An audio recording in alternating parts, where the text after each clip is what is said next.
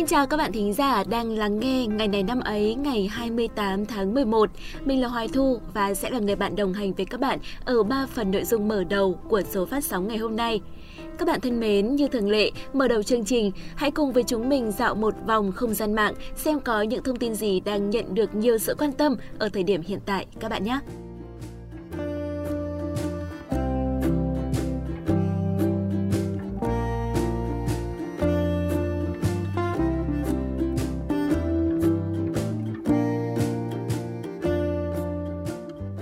Bạn thân mến, các bạn hãy thử nhớ lại xem, vào mùa đông của những năm trước, đã bao giờ các bạn rơi vào trạng thái buồn chán, mệt mỏi, suy nghĩ làm việc chậm chạp, ngại đi lại, ăn ngủ nhiều, khó tập trung, không muốn làm việc gì khi thức dậy buổi sáng hay chưa? Bản thân mình thực sự là đã từng bị như thế và tới ngày hôm nay thì mình mới biết đó cũng là một loại rối loạn về cảm xúc. Đáng sợ thật đúng không ạ? Vâng, khi mùa đông đang đến rồi thì chúng ta hãy cùng tìm hiểu thêm một chút về chứng rối loạn này để biết cách thoát khỏi nó nếu không may gặp phải các bạn nhé. Các bạn thân mến, những cảm xúc mà mình kể ở trên chính là biểu hiện của chứng rối loạn cảm xúc theo mùa, một dạng rối loạn khí sắc thường xảy ra lúc giao mùa thu sang mùa đông, khi đất trời có nhiều vận động thay đổi, ánh sáng yếu ớt khiến cơ thể con người không tổng hợp được nhiều vitamin D hấp thụ qua da, thiếu hụt chất tryptophan, chất tạo ra serotonin, thứ hormone chống trầm cảm, nhưng lại kích thích sản xuất melatonin, thúc đẩy giấc ngủ, gây rối loạn tình cảm, tác động lớn tới tinh thần.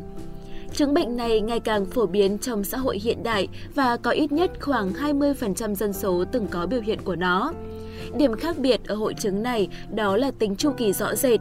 Khi hết mùa lạnh u ám thì tinh thần cũng sẽ hết bị ảnh hưởng, người mắc lại có sức khỏe tâm lý bình thường. Tuy nhiên, chúng ta cũng chớ nên coi thường hội chứng này bởi việc học tập và làm việc cũng sẽ bị ảnh hưởng nghiêm trọng. Từ cuối thu sang đông rồi sang tới mùa xuân mưa phùn đâu phải là thời gian ngắn đúng không nào? Nếu toàn bộ thời gian này đều mắc chứng rối loạn cảm xúc thì chắc hẳn rằng chất lượng cuộc sống của chúng ta sẽ bị giảm sút. Vậy thì làm thế nào để đối phó với tình trạng buồn chán vào mùa đông? Chúng mình sẽ cùng chia sẻ với các bạn một vài gợi ý.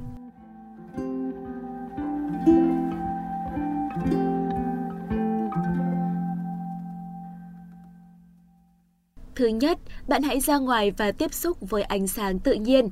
Hãy thức dậy vào buổi sáng sớm và phơi mình dưới ánh nắng mặt trời càng lâu càng tốt. Điều này sẽ giúp bạn cảm thấy tươi mới và tràn đầy năng lượng cho cả ngày sắp tới. Điều thứ hai, hãy tích cực vận động. Chứng rối loạn tâm lý theo mùa sẽ khiến cho chúng ta có triệu chứng đó là trì trệ và uể oải. Vì vậy, bạn nên chủ động tham gia vào những hoạt động thể chất, có thể là thể dục thể thao hoặc rèn luyện thể hình. Thói quen này sẽ giúp tăng nguồn năng lượng của bạn, đồng thời giúp tâm trạng luôn tươi mới. Điều thứ ba, bạn đừng nghĩ tới chuyện buồn. Đã buồn rồi mà còn nghĩ tới chuyện buồn nữa thì thật là tồi tệ. Hãy nghĩ tới những chuyện vui, gặp những người luôn mang tới niềm vui cho bạn hoặc là nghe một bản nhạc sôi động. Và điều thứ năm, đó là tìm sự giúp đỡ. Bạn hoàn toàn có thể tìm tới bạn bè, gia đình hoặc trò chuyện với chuyên gia sức khỏe tâm thần để thảo luận về tình trạng của bản thân. Với đầy đủ thông tin và cái nhìn cụ thể, họ sẽ dễ dàng hỗ trợ cho bạn.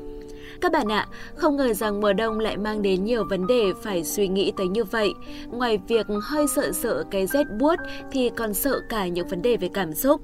Nhưng mà chuyện này cũng không quá phức tạp đúng không nào? Sợ lạnh thì đã có người thương, có chăn ấm đệm êm. Còn sợ vấn đề về cảm xúc thì hãy thử theo dõi bản thân mình và áp dụng những cách mà chúng mình đã nêu ở trên. Dù gì thì dù, mùa đông vẫn là đặc sản của miền Bắc và là mùa gợi đến cho chúng ta nhiều cảm xúc để sáng tạo nghệ thuật, văn chương, sống thật lãng mạn. Đồng thời, đây cũng là mùa giúp chúng ta sống chậm lại để lắng nghe trái tim mình.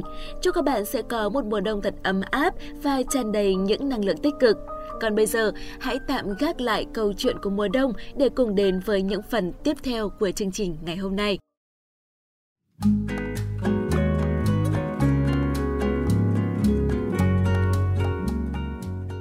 Các bạn đang quay trở lại với ngày này năm ấy. Trước khi đến với phần thông tin chính, hãy cho chúng mình một chút thời gian để nói lời chúc mừng sinh nhật tới tất cả các bạn thính giả có sinh nhật trong ngày hôm nay và gửi tặng tất cả các bạn thính giả một món quà tinh thần. Hôm nay là sinh nhật của bạn, bạn tình cờ gặp được chúng mình, bạn nhận được lời chúc từ một người xa lạ đó là mình. Giờ bạn còn biết ngày bạn sinh cũng là ngày sinh nhật của nhiều nhân vật nổi tiếng khác. Cảm giác đó như thế nào ạ? Chắc chắn là rất đặc biệt đúng không nào? Chúc các bạn có sinh nhật trong ngày hôm nay sẽ có một ngày thật hạnh phúc. Chẳng cần điều gì đau to búa lớn, chỉ cần ta cảm thấy đang hạnh phúc thôi thì cũng là một cảm giác rất tuyệt vời rồi và cũng rất đáng để chúng ta trải nghiệm. Chúc các bạn sang tuổi mới sẽ có nhiều niềm vui mới, cơ hội mới và thành công mới. Hãy nhớ rằng cuộc đời này chẳng có ai là không bao giờ mắc sai lầm. Sai lầm đôi khi lại chính là người đỡ đầu của thành công. Bởi vậy, đừng sợ sai lầm và cũng đừng vì sai lầm mà tự trách bản thân hay là nhụt chí. Hãy theo đuổi những điều mình mong muốn.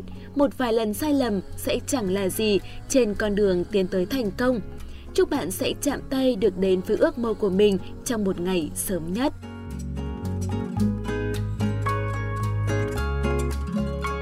Và bây giờ sẽ là phần thời lượng dành cho những chia sẻ ý nghĩa. Những số phát sóng trước, chúng mình thường chia sẻ với các bạn một câu danh ngôn để các bạn có thêm nhiều cảm xúc tích cực trong cuộc sống. Còn ngày hôm nay, chúng mình sẽ chia sẻ với các bạn một câu nói nổi tiếng để chúng ta cảm thấy thêm yêu, thêm tự hào về đất nước Việt Nam. Các bạn ạ, hôm nay ngày 28 tháng 11 sẽ có một sự kiện liên quan tới vua Lê Thánh Tông, vị vua được ca ngợi là anh minh bậc nhất trong lịch sử Việt Nam. Đại Việt dưới thời trị vì của ông từ năm 1460 tới năm 1497 đã trở thành quốc gia thịnh trị, đạt đến đỉnh cao của chế độ phong kiến. Ông đã có rất nhiều những câu nói nổi tiếng và một trong số đó chính là không được để mất một thước núi, một tấc sông, một thước núi, một tấc sông của ta, lẽ nào lại nên vứt bỏ. Vua Lê Thánh Tông luôn kiên quyết ngăn chặn những hành động xâm phạm biên giới của quân Minh, bảo vệ toàn vẹn lãnh thổ của Tổ quốc. Trong việc tranh luận đàm phán về vấn đề biên giới, ông chủ trương mềm dẻo nhưng quyết không nhân nhượng. Tháng 4 năm Quý Tỵ 1473, vua nói với những quan phụ trách việc biên cương, đứng đầu là Thái Bảo Kiến Dương Bá Lê Cảnh Huy rằng một thước núi, một tấc sông của ta, lẽ nào lại tự tiện vứt bỏ đi được – người phải kiên quyết tranh biện, chớ cho họ lấn dần. Nếu họ không nghe, có thể sai sứ sang phương Bắc bày tỏ rõ điều ngay lẽ gian. Nếu người dám đem một thước một tấc đất của Thái Tổ làm mồi cho giặc, thì tội phải chu di. Các bạn thân mến, câu nói đó, quan điểm đó của Vô Lê Thánh Tông quả thực đã lưu danh muôn đời. Nó giống như một tuyên ngôn đanh thép về chủ quyền, về độc lập dân tộc uyển chuyển để giữ thế ứng xử trong ngoại giao nhưng cũng cứng rắn để giữ từng tất đất, từng thước núi của cha ông. Quan điểm này cũng chính là ý chí của toàn dân Việt Nam được chứng minh trong suốt chiều dài dựng nước và giữ nước, và tiêu biểu là lời kêu gọi toàn quốc kháng chiến của Chủ tịch Hồ Chí Minh. Không, chúng ta thả hy sinh tất cả, chứ nhất định không chịu mất nước, nhất định không chịu làm nô lệ. Vâng thưa các bạn, nhìn lại biết bao thăng trầm trong lịch sử, chúng ta càng thêm tự hào về ý chí, tinh thần Việt Nam. Ngày nay, chúng ta vẫn đang phát huy ý chí và tinh thần đó trong mọi việc làm, mọi hoàn cảnh. Một thước núi, một tấc sông không bỏ lại và bất kể ai cũng không bị bỏ lại.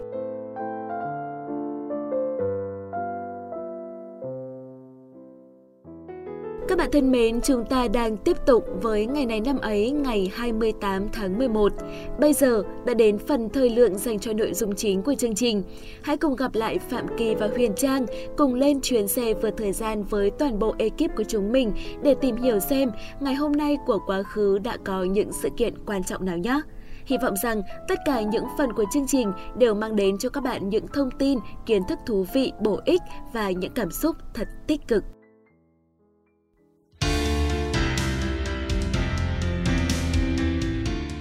Các bạn đang nghe phần nội dung chính của ngày này năm ấy. Hôm nay ngày 28 tháng 11, ngày thứ 332 trong năm, Huyền Trang và Phạm Kỳ sẽ là người đồng hành cùng các bạn. Hãy cùng chúng mình lên chuyến xe vượt thời gian để cùng khám phá xem ngày hôm nay của những năm trong quá khứ có những sự kiện gì nhé.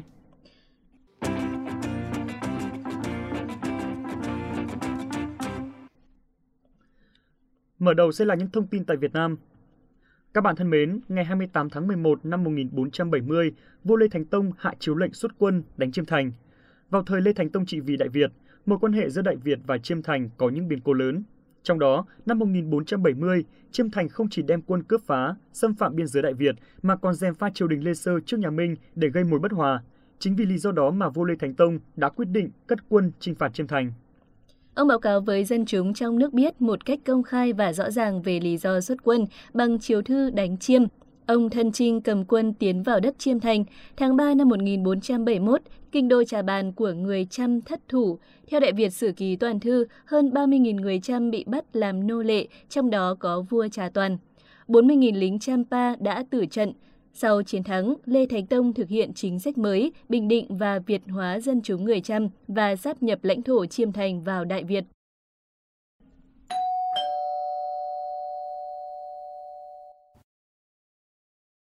Toàn bộ thời lượng còn lại của chương trình sẽ dành cho những sự kiện trên thế giới.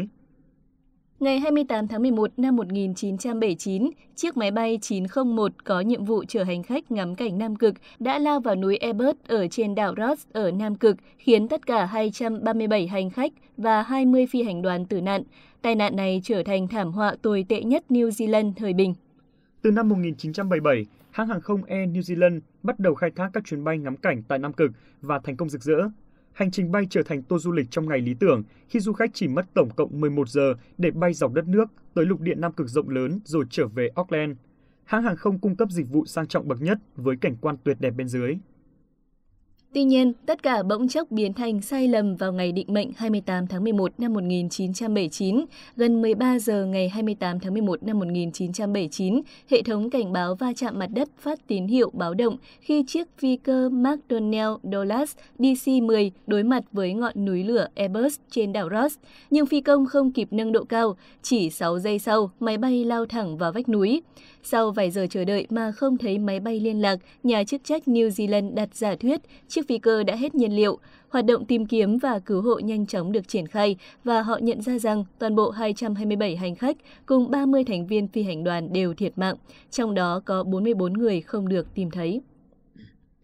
Theo kết quả điều tra ban đầu, thảm họa xuất phát từ việc các phi công đã bay khác với lộ trình thông thường.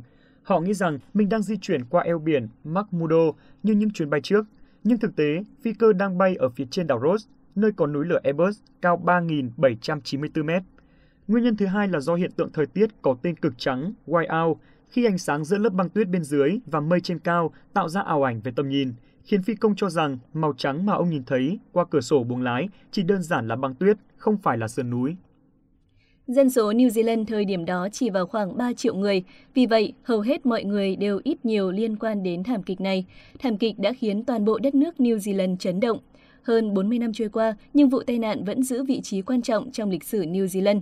Đối với những thế hệ sau chiến tranh, đây là thảm kịch trong nước lớn nhất họ từng chứng kiến.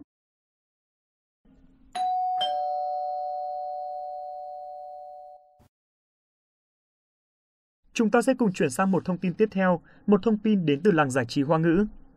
Thành viên của nhóm nhạc thiếu niên PF Boy, Dịch Dương Thiên Tỷ, sinh ngày 28 tháng 11 năm 2000. Anh là thành viên đảm nhận vị trí nhảy chính của TF Boy. Trước khi tham gia vào TF Boy, anh đã nhiều lần diễn xuất trong các tác phẩm truyền hình và điện ảnh. Tham gia chương trình nghệ thuật như Doanh trại huấn luyện tài nghệ của Đài truyền hình Bắc Kinh, Cây trí tuệ, Trên đường trưởng thành, kênh thiếu nhi Đài truyền hình Trung ương, đạt được nhiều giải thưởng về vũ đạo, thư pháp, ca kịch và được đánh giá là một trong những ngôi sao sáng giá của giới giải trí Trung Quốc. Dịch Dương Thiên Tỷ tiếp xúc với các bộ môn nghệ thuật từ lúc 5 tuổi, được luyện tập tại các lớp phát triển tài năng dành cho thiếu nhi ở nhiều lĩnh vực, đã tạo thành nền tảng cho sự phát triển sau này. Riêng với lĩnh vực vũ đạo, Dịch Dương Thiên Tỷ bắt đầu với thể loại múa dân tộc lúc 6 tuổi. Thực hiện các bài tập giãn cơ, sau đó mới chuyển dần sang nhảy Latin, hip hop và nhảy hiện đại.